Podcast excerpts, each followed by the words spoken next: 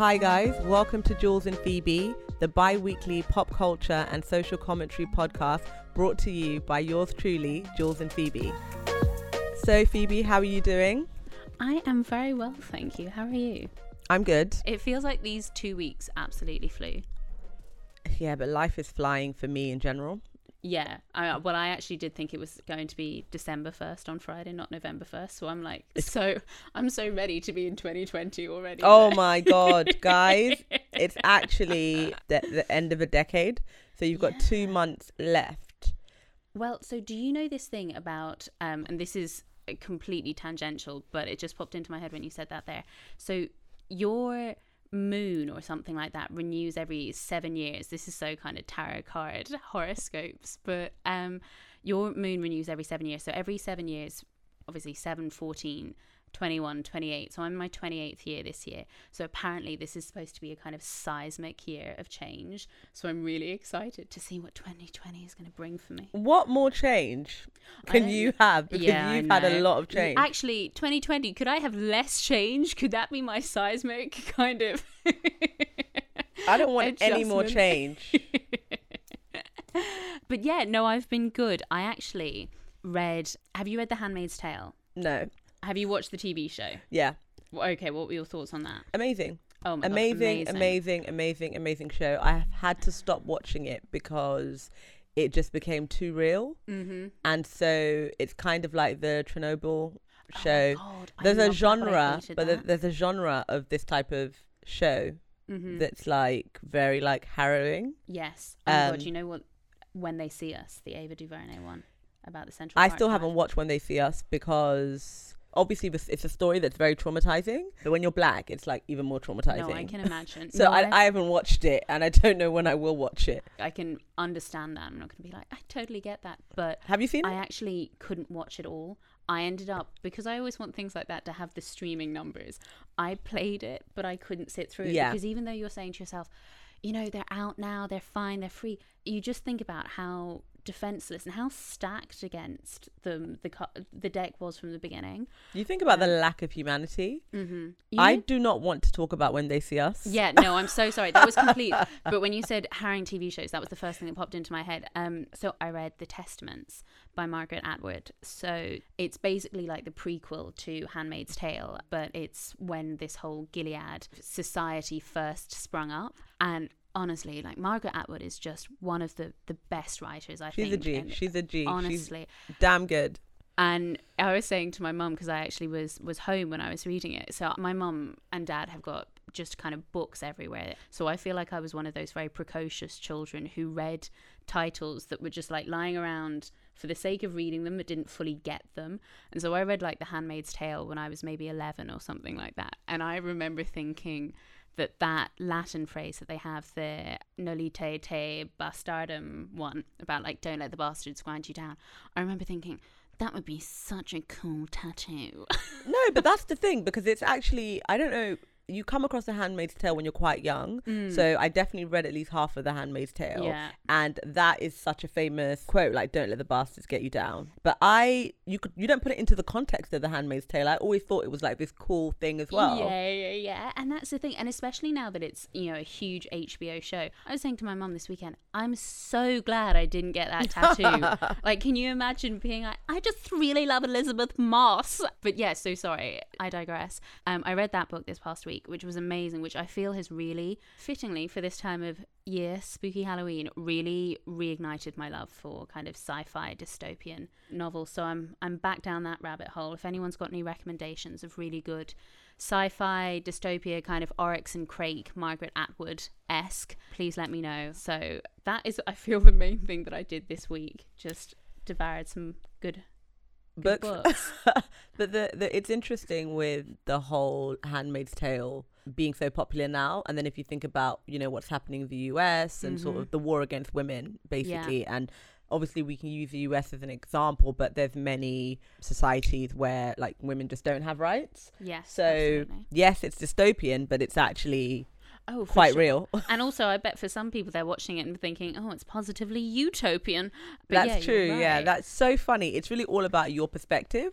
But yeah, for me, Handmaid's Tale is just way too much. I had to stop watching it after season three, I think. Mhm. Is it season four now? So I think season four is coming out soon. I'm So I stopped after season two, then. Mm, oh man, yeah. I mean, it gets darker and darker. yeah, but it was getting darker and darker. Like Yeah. I couldn't cope. No, it, it it is super heavy, and also as you say, it's so topical. And I think that even if you're thinking, "Oh, well, I'm not a handmaid," you see threads of that that you think, "Oh my god," you know, I know I know men like that, and I also know women like that. And you talk about how topical it is. I I just have empathy. Do you? Like I just have empathy. Like I probably wouldn't be a handmaid. If you look at the you what think- makes them handmaids, Yes, yeah, right? yeah. I probably would be in a big house living my my Oh. life. you know what? But do you know what I mean? So I'm not looking at it from that perspective. Like I'm not a moralist in that way, Mhm. and so I just don't like what happened to the handmaids. That is really funny because I spoke to my husband about it and I was just saying because it was one of I'm watching it on my own that is too dark for Charles by far but I was like I watch things like this and I feel that I have a very realistic look at myself I wouldn't be in a big house I'd be Aunt Lydia Oh Because- really? and I don't like it about myself but I think if something like that comes Oh, you're into awful. play You're awful. I You're know. awful. I'd just be I'd just be saving my own sniveling skin straight away. I'd be like, "Oh my, you guys are so right. Why don't you give me a brown dress and I'll do it for you, so you don't have to get your hands dirty." So yeah, things like that for me are just a little too. I have to be honest. But how's your couple of weeks been?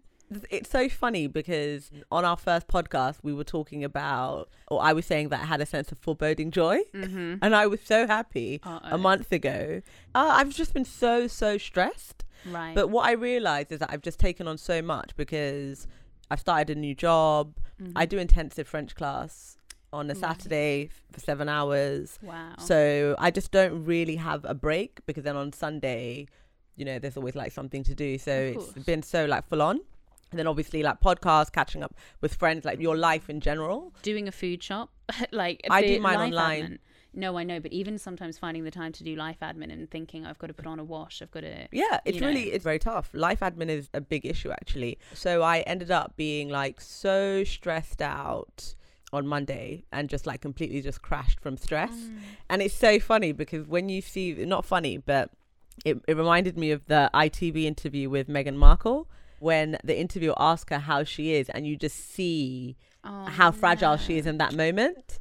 I and then one of my, um, not my manager, but like one of the managers on my team was like, How are you? And I just Oh, like stop. crumpled, crumpled You and it was like thing. because when you know when you're in in a in a sort of high stress situation and you're just focusing on like fight or flight basically. You're on Mhm. survival mode. And then somebody asks you how you're doing but you know they're genuine? Yes. Yeah yeah, yeah. That You they're know? actually asking. They're actually asking. It like it disarms you. it disarms you basically. So i had i had one of those moments. And um my husband actually recommended a book for me to read that i would like to share with you guys. So uh the book is called what is water? And it's by Kyvan Kian and so he's basically an entrepreneur. He's a consultant. He's at mckinsey. And the book is really interesting because it says that you know what we actually live in a really volatile uncertain world. Mm. things are just completely out of your control on a macro level and on a micro level. And the only thing you can do is practice radical self awareness, okay. basically, and just focusing on what you can control because you can't control other people. mm-hmm. You can't make people like you. You can't make people respect you. You can't make people want to spend time with you. You can't make people see your value. So it's really just a waste of energy. yeah of course and I was actually wasting my energy on some of those things this week. And this book is is excellent, and sort of it really helped me kind of realign and kind of focus on what's important. And all I can do is just like focus on myself, the energy that I'm bringing, my own intentions, and my performance. Mhm. And what I also did when I was feeling stressed out was speak to uh, one of my mentors okay and he's amazing. He's so so amazing, like amazing, amazing, amazing. And he was saying to me that he actually has like five to ten goals for the year, okay and he will write them down every day. and different Wow. things that he's going to do to achieve those goals every day, Amazing. right?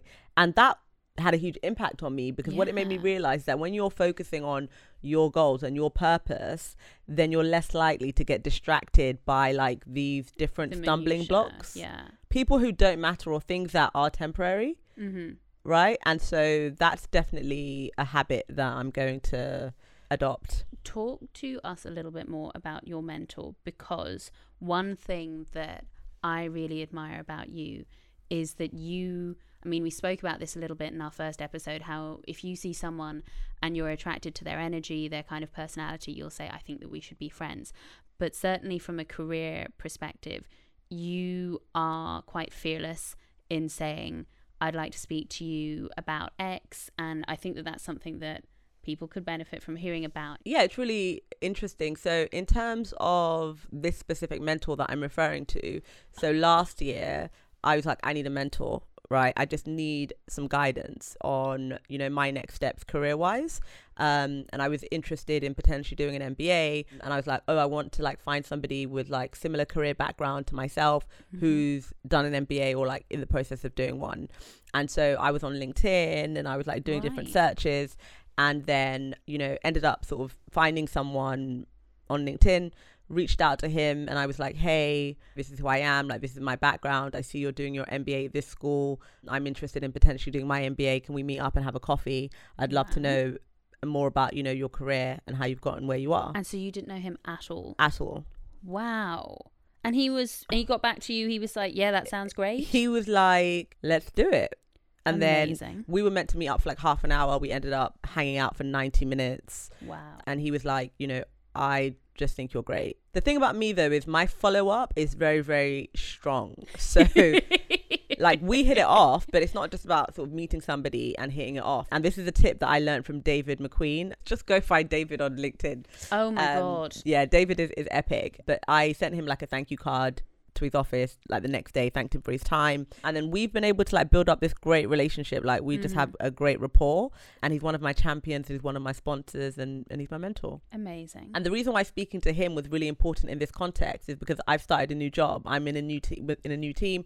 I'm in a new environment. I'm working with people that don't know me, and so when people just don't know you, and you feel that they don't necessarily have the best impression of you, speaking to someone who does know you and is like, yeah. no, that's not. I know who you are. Yes, it recenters. I know. I know what you know that you have what it takes hmm right?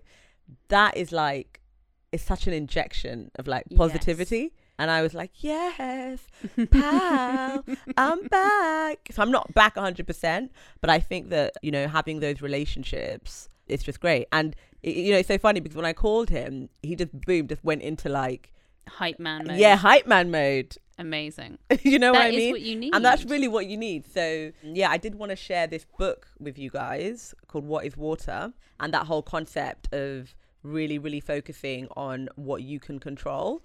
Mhm. Um, in the book, he calls it a radical focus on what you can control. And then in the next slide again, what, let's repeat that one more time a radical focus on what you can control. And yeah, you know, having people in your life who can help you reset when it gets a little rough. I think as well that that is an important reminder in terms of people will think what they want and say what they want, but eventually the truth will out. So you Mm. can't spend your life being on for someone or, you know, censoring yourself or behaving in a certain way. Because I do often think when you start a new job or you're in a new environment, you're very kind of, you know, I am the smiliest person ever. I'm always in an upbeat mood because you're really trying to project this image of yourself as go get a team player, da da da da da, which obviously are invariably qualities that you probably have already, but you're not allowing yourself to be human in that because you're trying to be so perfect as the newcomer. So, very very stressful. Um and then also for me i'm somebody that's used to oh this colleague or this friend is in stress mode. I'm the person that comes in. Mhm, you've got this. How do we fix this? So me being the person that needed the help mhm. that was very very tough. Yeah, so that's been my week you know. It's so funny because usually i'm you know my weeks are like or have been recently so Very- so chilled. yeah, yeah, yeah. But you know what? There it is the it swings and roundabouts and its peaks and troughs. And if it was chilled all the time, you wouldn't appreciate it, basically. Because you'd be like, This is so boring. Yeah, it's true. And also for me, it's just like another opportunity to just grow and and be Mm. better. I definitely want to like master my own emotions and focus on my own business. But you know what? There is a power, and I think this is going to link back to what you just said there a couple of minutes ago about Meghan Markle. There's a power in also owning that emotional narrative because, you know, if you use that ITV special as an example, a lot of the critique, and to be clear, I am a huge Meghan Markle stan. So if they don't want to be hiding my agenda here, I love her and I think you do too. But I think um, a lot of the critique that was leveled at her about that ITV special was, oh, you know, you shouldn't be talking about that there, or it's so unroyal to be, you know, talking about how you're feeling and talking about being lonely and this whole ridiculous narrative about. Um, Did, sorry, did you watch the whole interview? uh, I only yes. saw some clips. Oh, so you saw the interview? Yeah, yeah, Okay. yeah. So now I watched big old chunks of it, but I won't say Mm. that I sat down and watched the full hour and a bit. But when she kind of said, you know, I've been feeling this way and it's been hard and being a new mother is hard and being a newlywed is hard, she must have listened to episode one of the Jules and Phoebe podcast, dealing with your in laws. Um, when she said that and people were saying, you know, basically you don't have the right to say that because you're royal. I thought it was so interesting because I thought actually how incredible that despite this, she has said, which again ties in with our second episode where we spoke about kind of mental health and boundaries, that actually it doesn't doesn't matter what kind of circumstances I come from or you think I've come from and what my life looks like.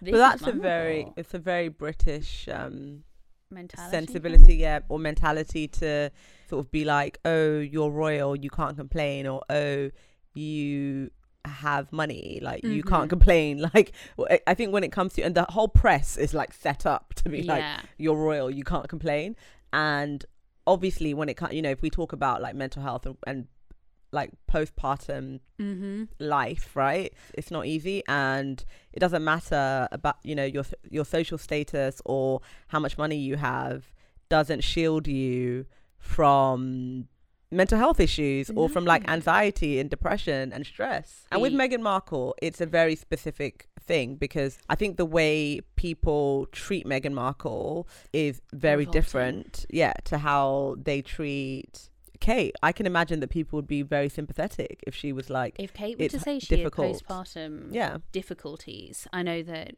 Meghan Markle didn't come straight out and say she had postpartum Mm. depression, but it would be a completely different narrative. Yeah, absolutely. And that's what's sad. You know, Meghan is so strong. She's people just don't realize how strong this this woman is. Yeah. Her sister Oh my god. is her sister's the cyberbullying her. Her sister's You know, cyberbullying her. Yes, I've have- heard. Wow. So Sweden, the UK, and the US, I believe, Yeah.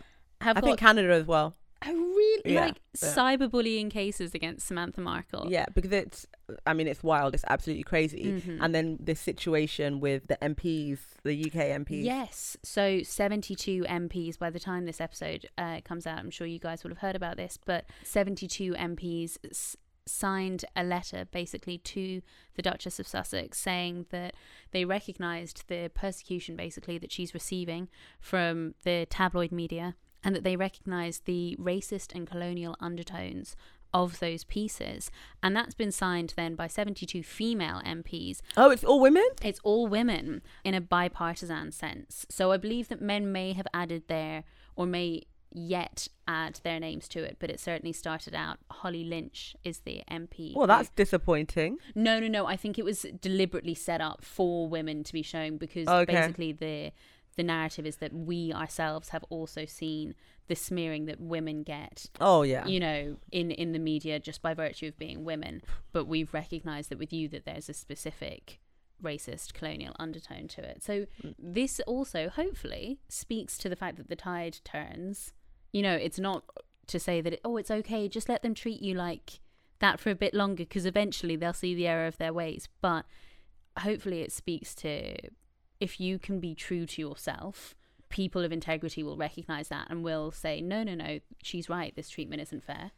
Well, I mean, perhaps, hopefully, um, I won't hold my breath. It's Mhm. really, you know, the it's the treatment of Meghan Markle is so interesting, and I'm sure there are going to be books and people are going to explore this in a lot more detail than I have the intellectual capacity to do. But when we, I was in Beirut, it was funny. Like we were coming out of a um, restaurant, and you had these two women, and one of them was like, "Oh, I saw Meghan Markle in the paper." This is in Lebanon, right? I saw Meghan in the paper or on the news or something, and it was like, "What did she do now?" Oh, stop. That the Right? narrative? Yeah, and then the friend or the person with her, she was quite old, and I think maybe it was her daughter or something.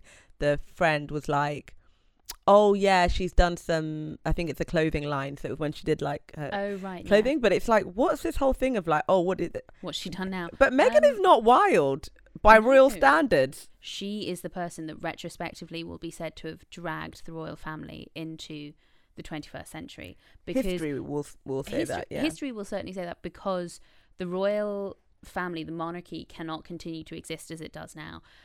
The older royals do plenty of things for their, their various charities, but the younger generation, and that's your William, your Kate, your Harry, they do not do very much. And so Meghan comes in, she hits the ground running. She's straight away doing a Grenfell cookbook. She's doing a fashion line to support the various charities or the one of her um supporting women to get back into work charities they're working with Young Oprah people. on the mental health initiative they're Mm. working with young people Harry's about to launch the third or fourth Invictus games now she's in there she's doing things Yeah, she's doing a lot. what I think people then don't like is the comparison when you can say, oh, well, look at how much work she's doing, but they're not doing very much. Obviously, the people who aren't doing very much aren't going to like that. But I've never heard anyone acknowledge how much work, Work she, she does. does. Yeah. Have you? You're the first No, person I've know heard what? I, list yeah. all the things that she's doing. Like I don't hear that. I don't read that in the Evening Standard. No, well, of course not. Remember what we said last week, guys, okay? Stop voting Tory. Stop reading the Evening Standard. I know it's free, but just don't take it. For any of our listeners who are listening from abroad, the Evening Standard is the free newspaper you get given in London when you get on the tube in the evening. But it is, as my husband calls it, a Tory rag. Um, it is. It is. It is. uh, for context, if they're talking about Jeremy Corbyn, who is the leader of the Labour Party, they have in previous years photoshopped what he's wearing to make him look like more of a communist. Oh really? Yeah, Oh, so unethical. It's so unethical. They're absolutely awful. I just think, you know, obviously read what you want, but don't don't be looking at something like the Evening Standard as your news source. Oh yeah, definitely. You definitely need to read more than just the, Yeah. the Evening Standard. Anyway, I don't want to talk know, about this sorry. country. Uh, yeah, yeah. We are not. It, it's too stressful at the moment. What's happening in this country? But if we sort of take a, a look at kind of like vulnerability and like managing like stress that's associated with that, do you have any tips? Well, so you know what? It, it's interesting because I guess one of the other things that I've been doing over the past couple of weeks, um, when you asked what I've been up to, is an Instagram that a friend of mine was was posting about, and I ended up going down the rabbit hole of it, called "She Is Found Studio."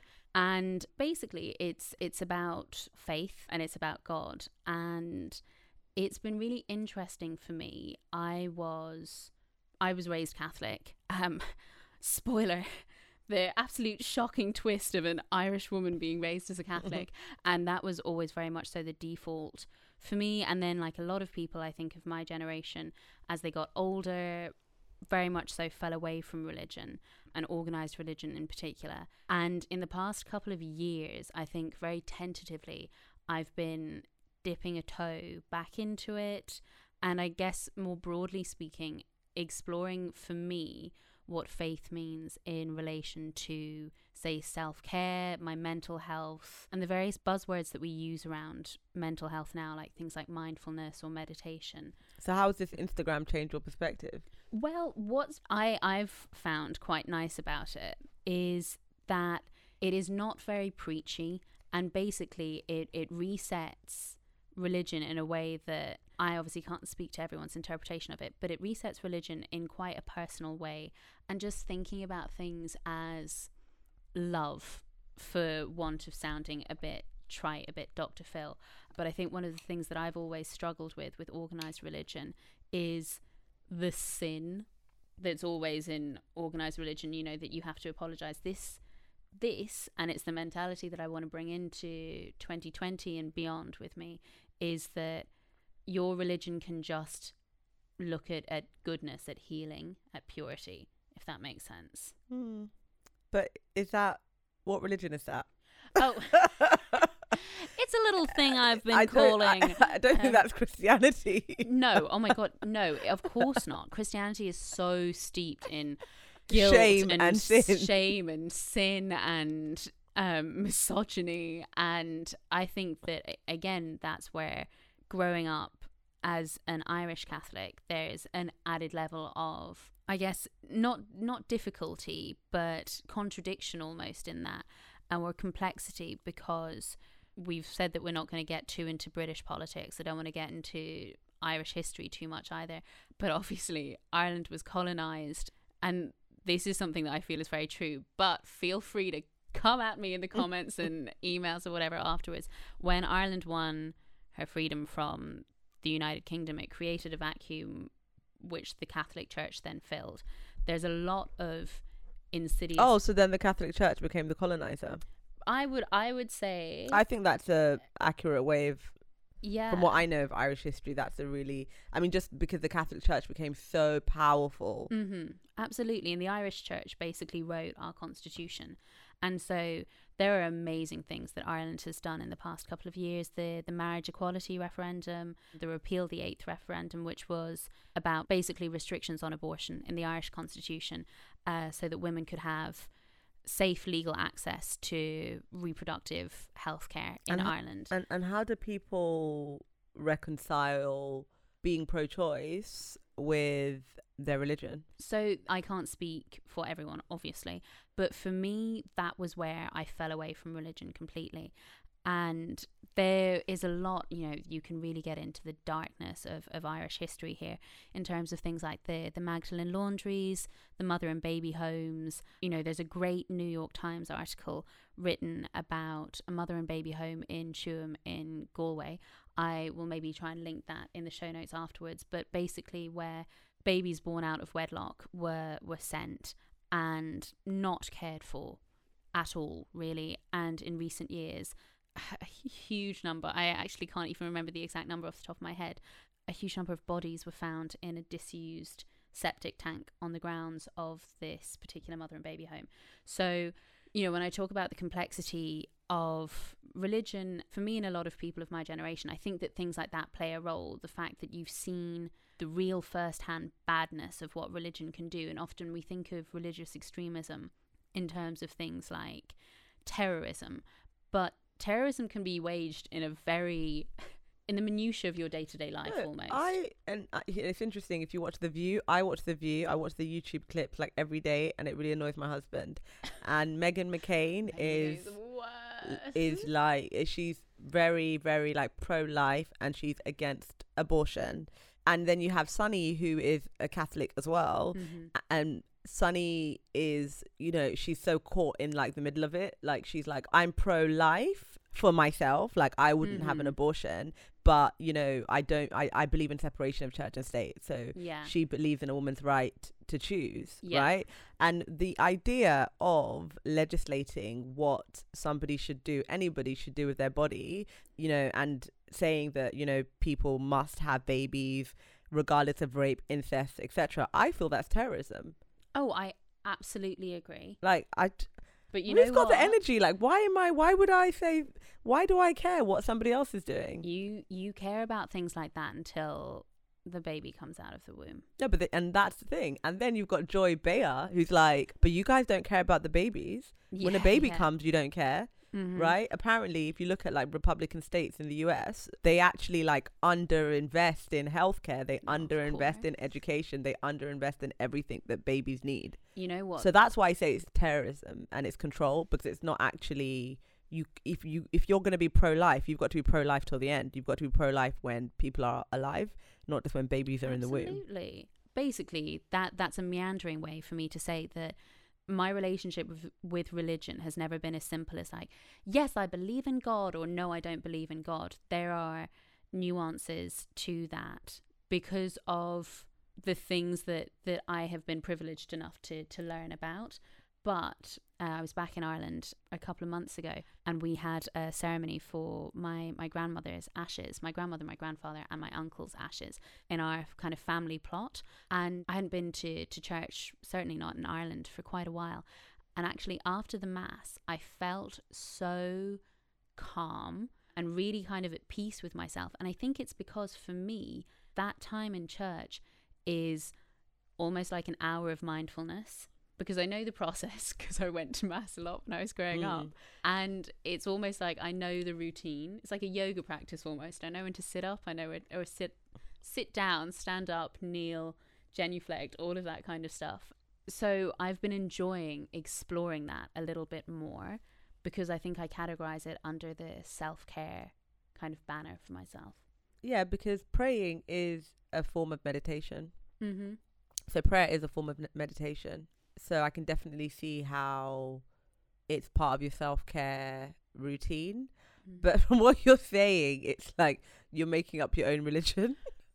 I do you know what? You're not wrong because I think the thing is it would be it would be disingenuous for me to maybe say, "Oh, I'm I'm a Catholic," because I am in a way that I identify with that because it was my default growing up. But I also do think to say that I'm a Catholic would mean turning a blind eye to a lot of things that I know that the Catholic Church has done, not just in Ireland, but globally. And so I think that that is sometimes the difficult relationship that people have with religion. I can't endorse Catholicism. I can't endorse this kind of living in shame, atoning for your sins. But what I can endorse is living a life that is pure of intention. So, I mean, that only becomes a problem if I start calling it Phoebeism and asking for donations. um, and it's interesting because I find it difficult to maybe sit down and meditate for 30 minutes, but I will quite happily say a decade of the rosary before I go Mm. to, to sleep. yeah, yeah, but I, I do definitely think that that is a it is like prayer is a form of Mm-hmm. um, meditation, like taking that time out and sort of winding down like your brain. And you know, I grew up Catholic as well, not in Ireland. Oh, did you? Yeah, my grandma's hardcore, but that's because the missionaries. Uh, Sorry, obviously this isn't funny, but like, no, it- but if you're African, a lot of your grandparents were educated by Christian missionaries, yeah, right? And so, and and that's how like people are Catholic. yeah. But then, like down the line, my family are mainly um, Protestant now.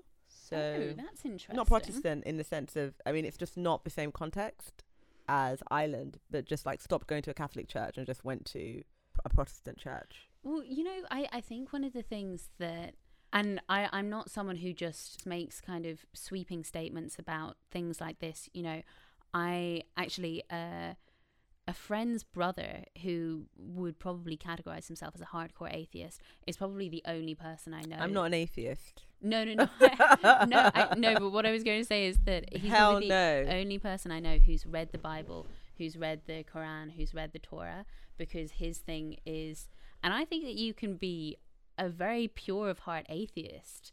You know that it's not. We have this idea of sometimes atheism as being the real hardline people who are derisive of people who are religious.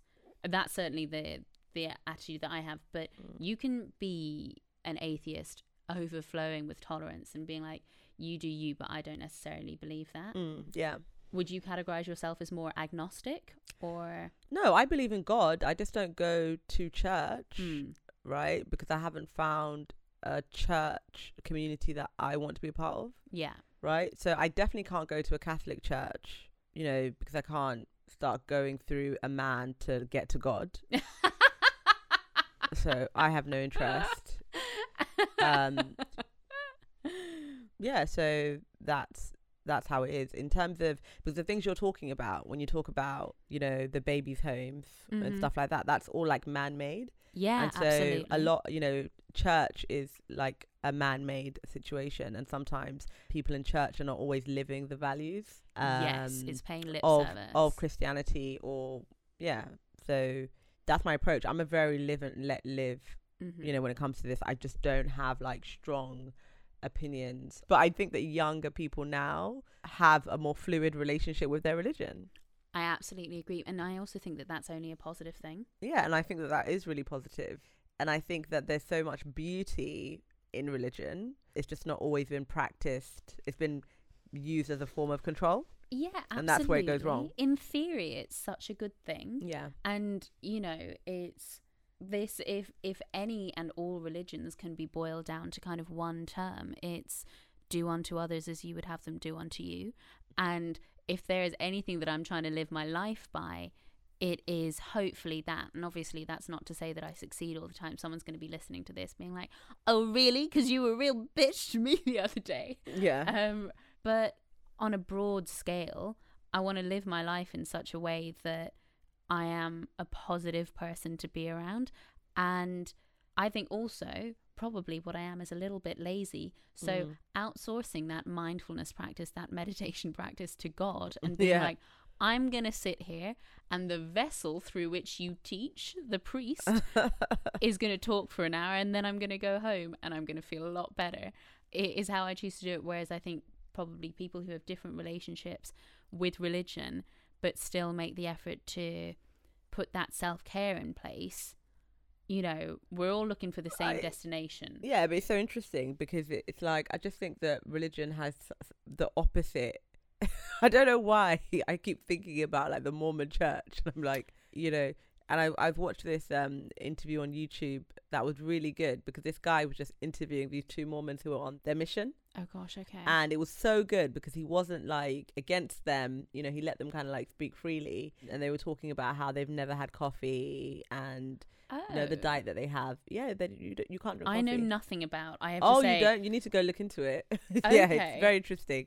So don't drink coffee, have a really healthy lifestyle, wake up in the morning, do exercise, read the Bible for like a few hours, Are then they the go. ones who can get married multiple times? There is some, Mormon sects that do that.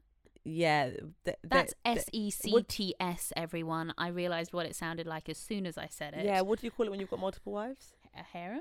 No, it's not called that. Oh, polygamy. Polygamy. Yeah, they do practice that. They do practice that. But then you've got a lot of people who have like left, the- you know, left the Mormon church and like been Mhm. so traumatized by like the Mormon church. So I think it is really good if you can take a bit of religion and use that for like self care and like you can feel good. But you you're obviously you obviously have a liberal family and you know Yeah. live in a really liberal context. No, For, for a lot of people, it's just a lot more strict. Yes, and I don't I don't think of when I'm talking about this, I really don't mean it as a a tool to control anybody, but I do mean it in a way of just trying to to bring a little bit of peace into my life. Are there Um, other ways that you bring peace into your life? Oh, what you mean is in I is everything on fire? But I'm like I go to mass. um, I don't know. I think probably consciously because I'm trying to treat people with kindness by virtue of of trying to live my life in a loving sense. Hopefully, that that is bringing peace into my life. It was it's interesting. I had a friend who um used to go to Hillsong. Do you know Hillsong?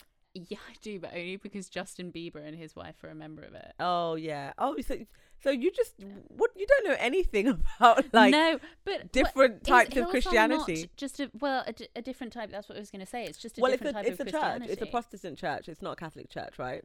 That's interesting because what I had heard about them was that they were quite shady in terms of their donations. So I'm interested to know. Maybe they are. What did you hear? Well, just that they prey on vulnerable, a bit like Scientology, vulnerable celebrities. So people who've got a deep pocket.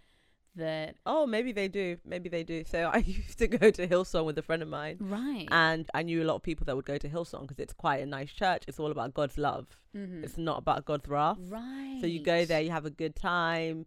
The praise and worship is really epic. It's like going to a concert, and it's like Jesus is the star.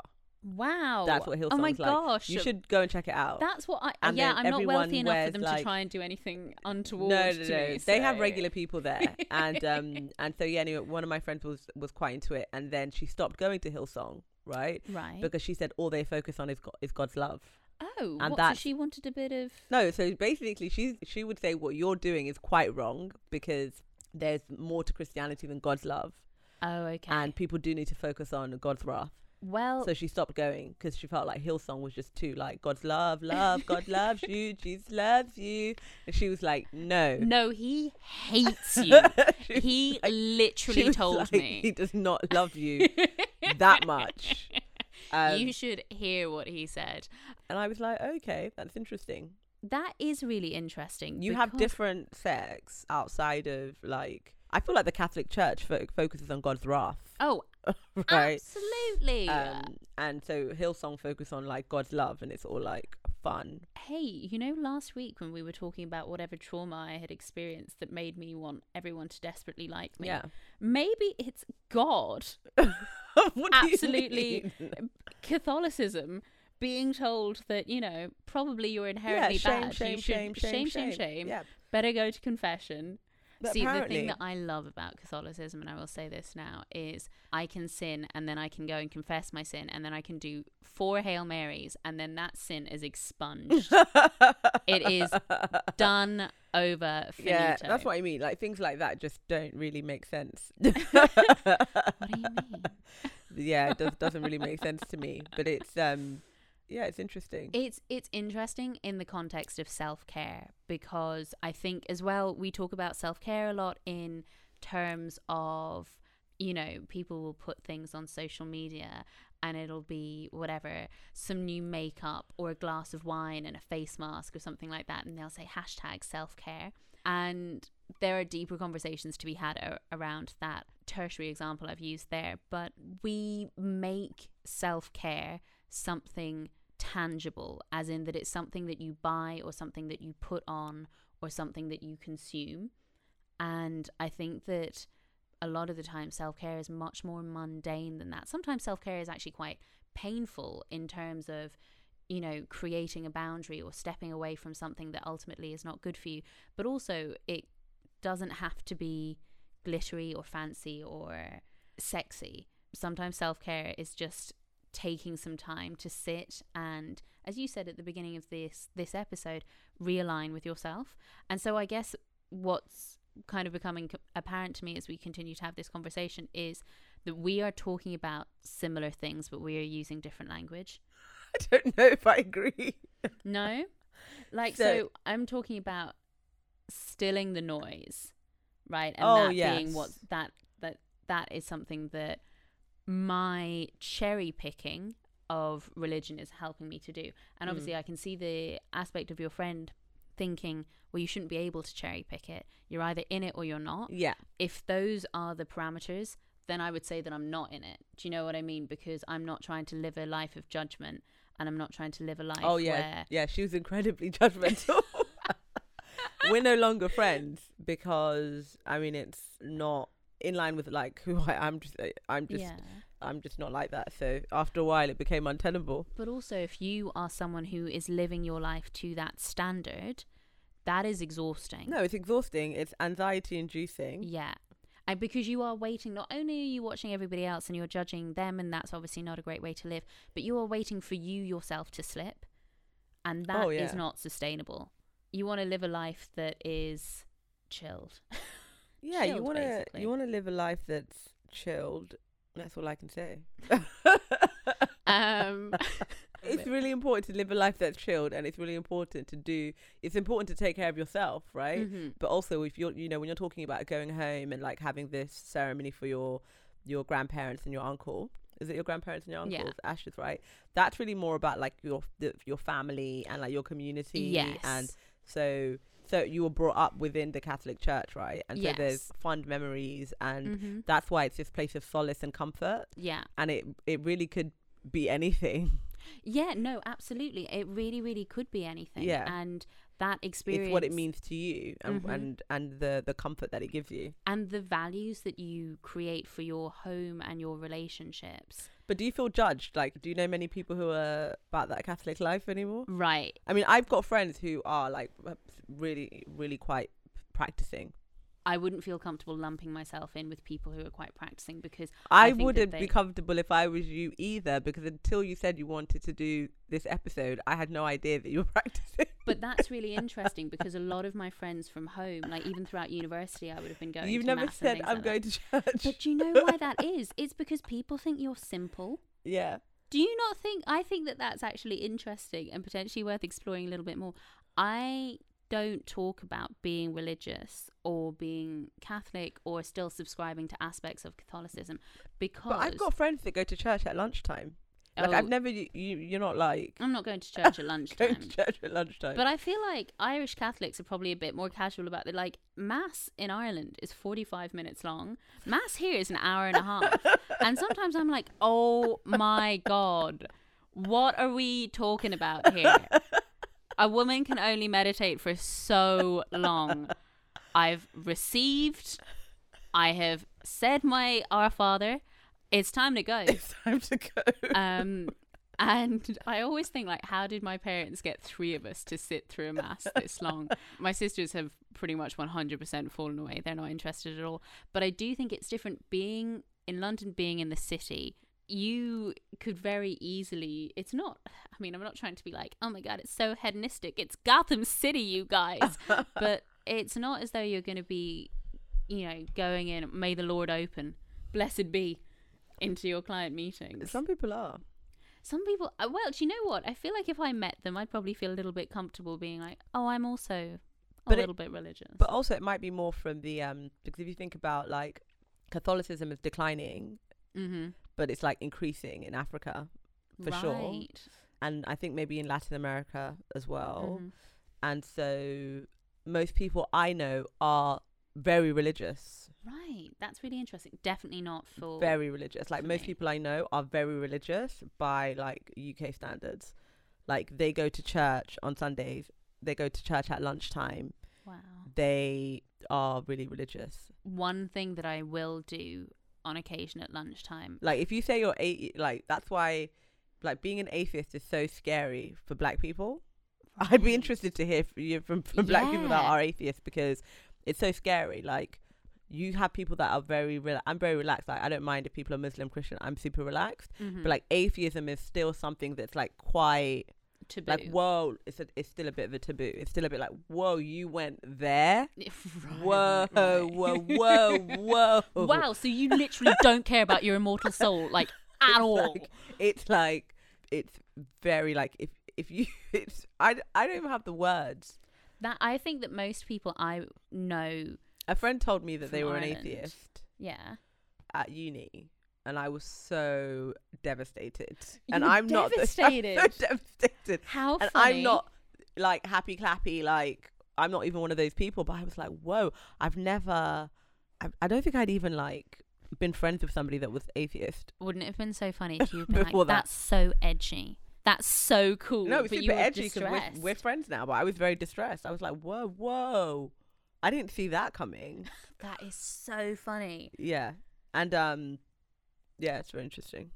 So I would say that people that I know, like Irish people my age, would probably just lazily define themselves as Catholic. And when I say lazily, I don't mean that in a disparaging sense, but I just mean that that is basically the blueprint. So most people might not have been to mass in the last six months or six years or whatever, Mm. but they would still you go at Christmas time when you're back home with your family, Yeah. that kind of thing. Yeah.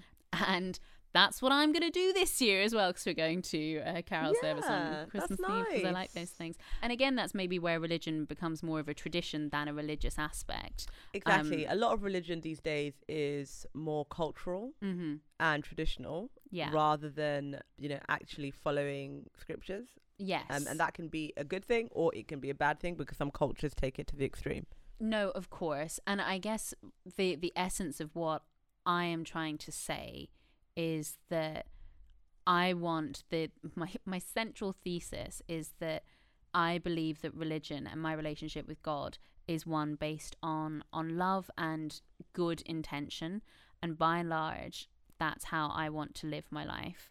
And that's my then my version of religion there. And if I had a child those are the virtues that I would want to teach them as well. Yeah, and I think that for me, that's like, and I always say this, you know, like if I think about Jesus today, where would Jesus be? Jesus would be hanging out with the hoes, hanging out with the fuck boys, preaching the he word. would be in a t- detention center because he's a refugee. yeah, he would be in a detention center. Theresa May would have said, "Get out." No, but Jesus was washing the feet of prostitutes Yeah. and you know not you know and hanging out with people that that needed help Mm, and spiritual absolutely. guidance, right? And so I think the challenge that I have with organized religion is like you need to be perfect. You need to have your Yes. husband, you need to have your kids, they need to have their hair perfectly done and they need to have their neat dresses and Mhm. their perfect socks and you know, a lot of the time that community that is meant to kind of support you when things are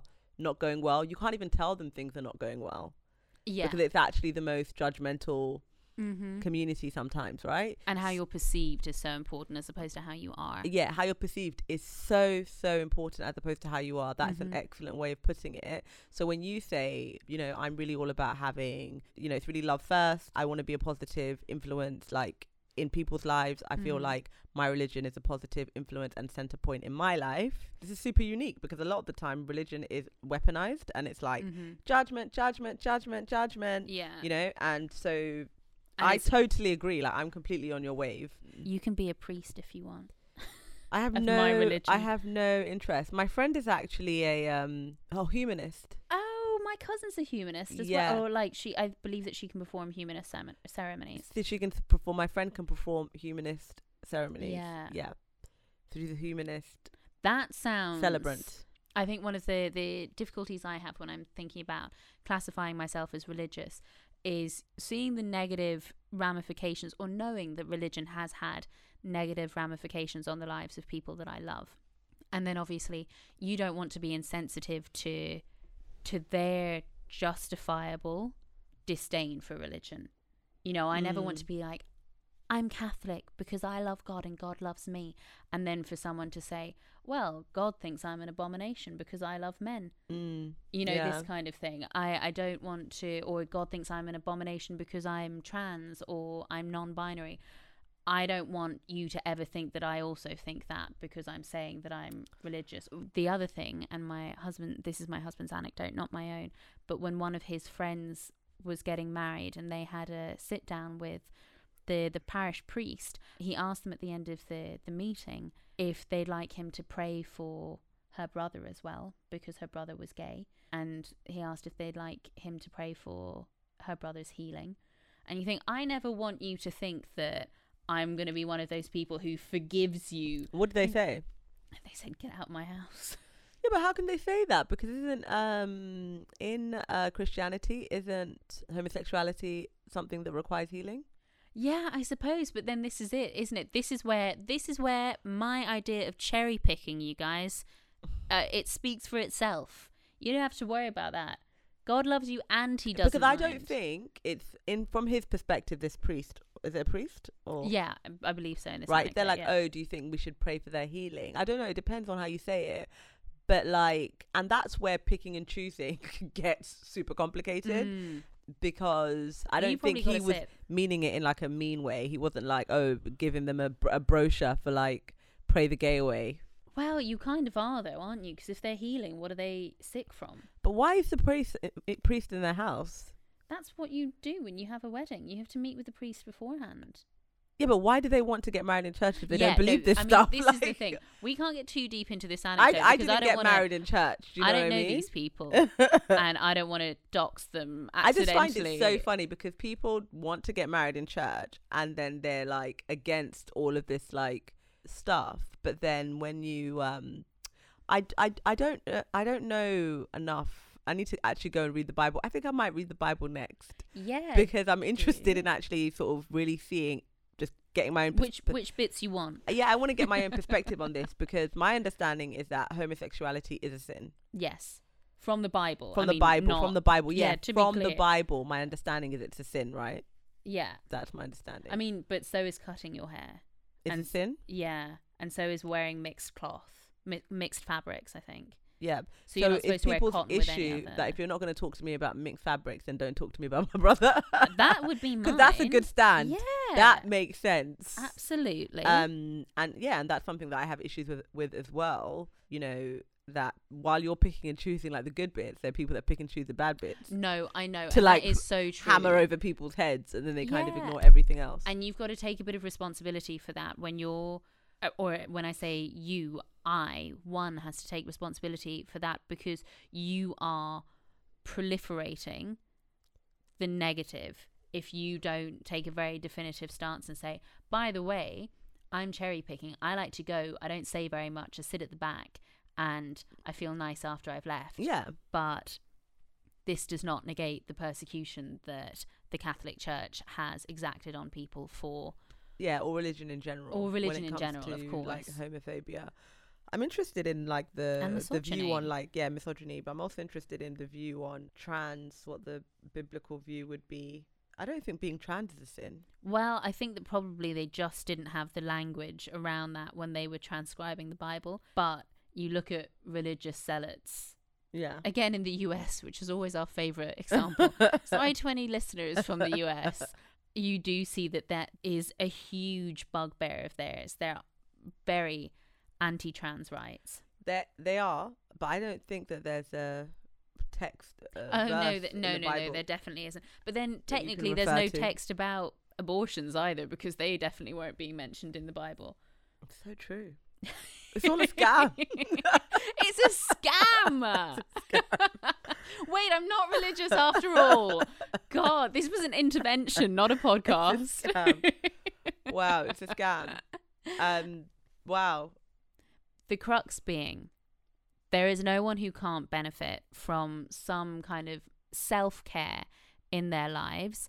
Obviously, ideally, when you're practicing that self care, you're not hurting others around you. Based on this conversation and the the detour that we've taken, it's actually making me rethink my stance on a couple of things, and maybe if what I have been doing here is a little bit complicit in the negative aspects of religion. But I guess I'm interested in the idea that you can practice a love that maybe stems from religion, or maybe I should say from an agnostic perspective, where you believe in some kind of spirituality, you believe in something, but you're just not sure what that quite is. And that there can only be good things from that. Whatever the driving force for you to try and be a good person and try and have a positive impact on other people's lives is, that is a good thing. Absolutely.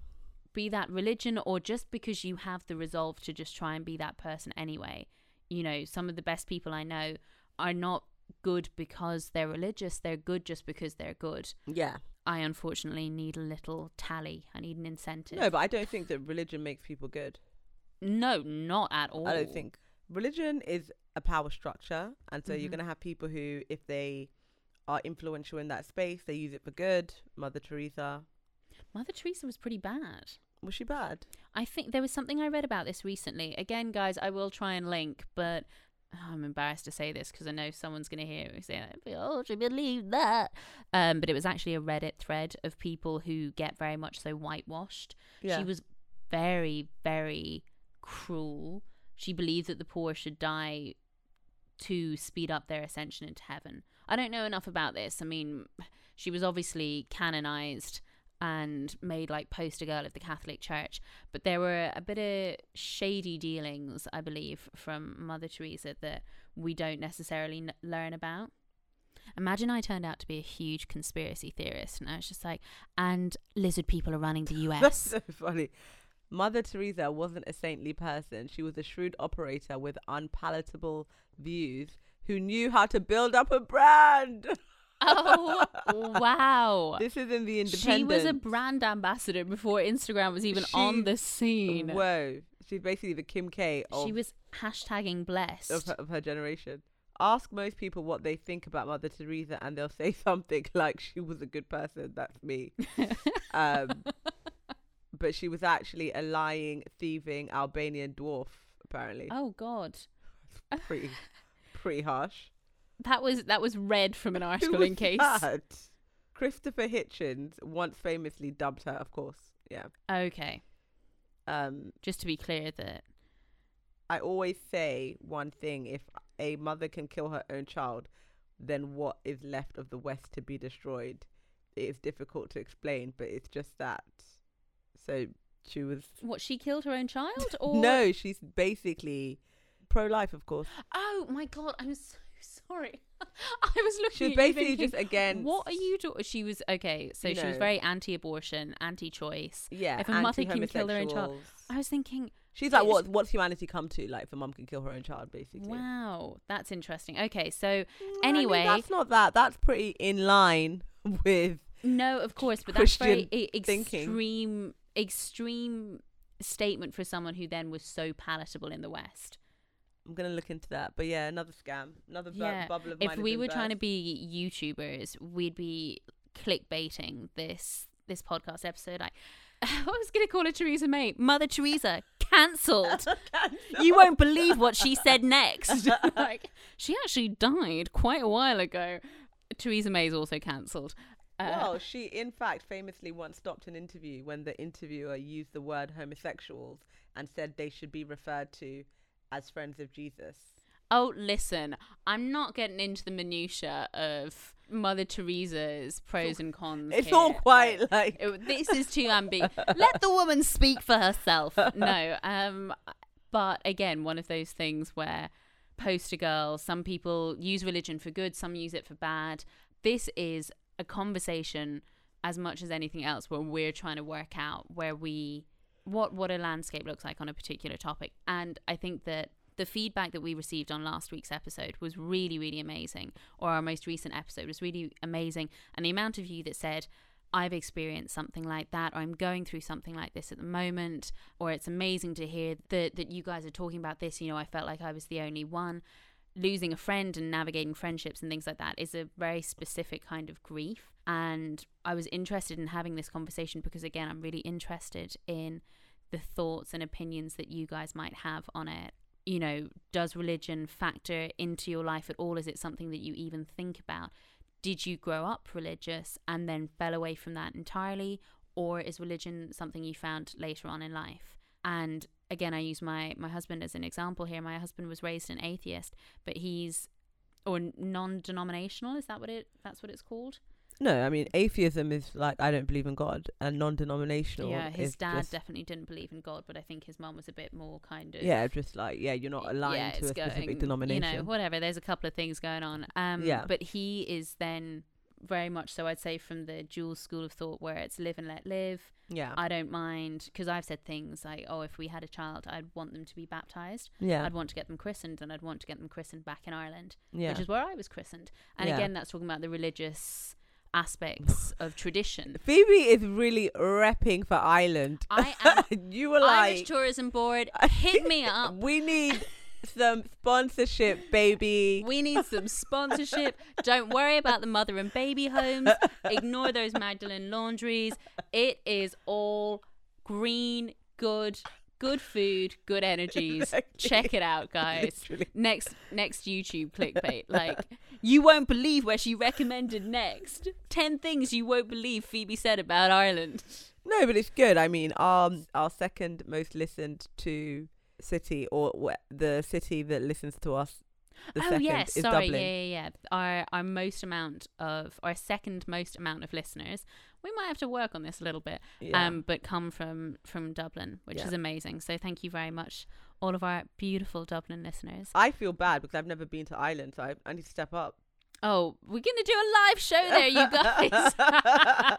no, we need to. We should. We're we would love to do a live show with you, but we don't know how many of you are just responsible for listening to the podcast over and over and over and over again. So we're blown away with the amount of listens that we've gotten to on each episode. But when we host a live episode, is it just going to be three of you who've been really repping hard for us, Yeah, no. listening like 150 times each? I think. I yeah. I think. I think. Yeah. Hopefully, it's more than like two people re-listening. Um, but guys, we are on Acast, so the podcast is now available on Acast. Uh, you can also find um our podcast on Apple Podcasts, and it should be on like all podcast platforms by now. If you want to get in touch with us, please follow us on Instagram. So at Jules Phoebe. We would love to hear from you. Also, if you do like the podcast, please rate us on on Apple Podcasts and and That would leave, be amazing. yeah Please leave, leave a review. We would love that. But yeah, Rate, thank you so much. subscribe. Thank you for listening. Thank you for listening, guys. Speak to you soon. Bye. Bye.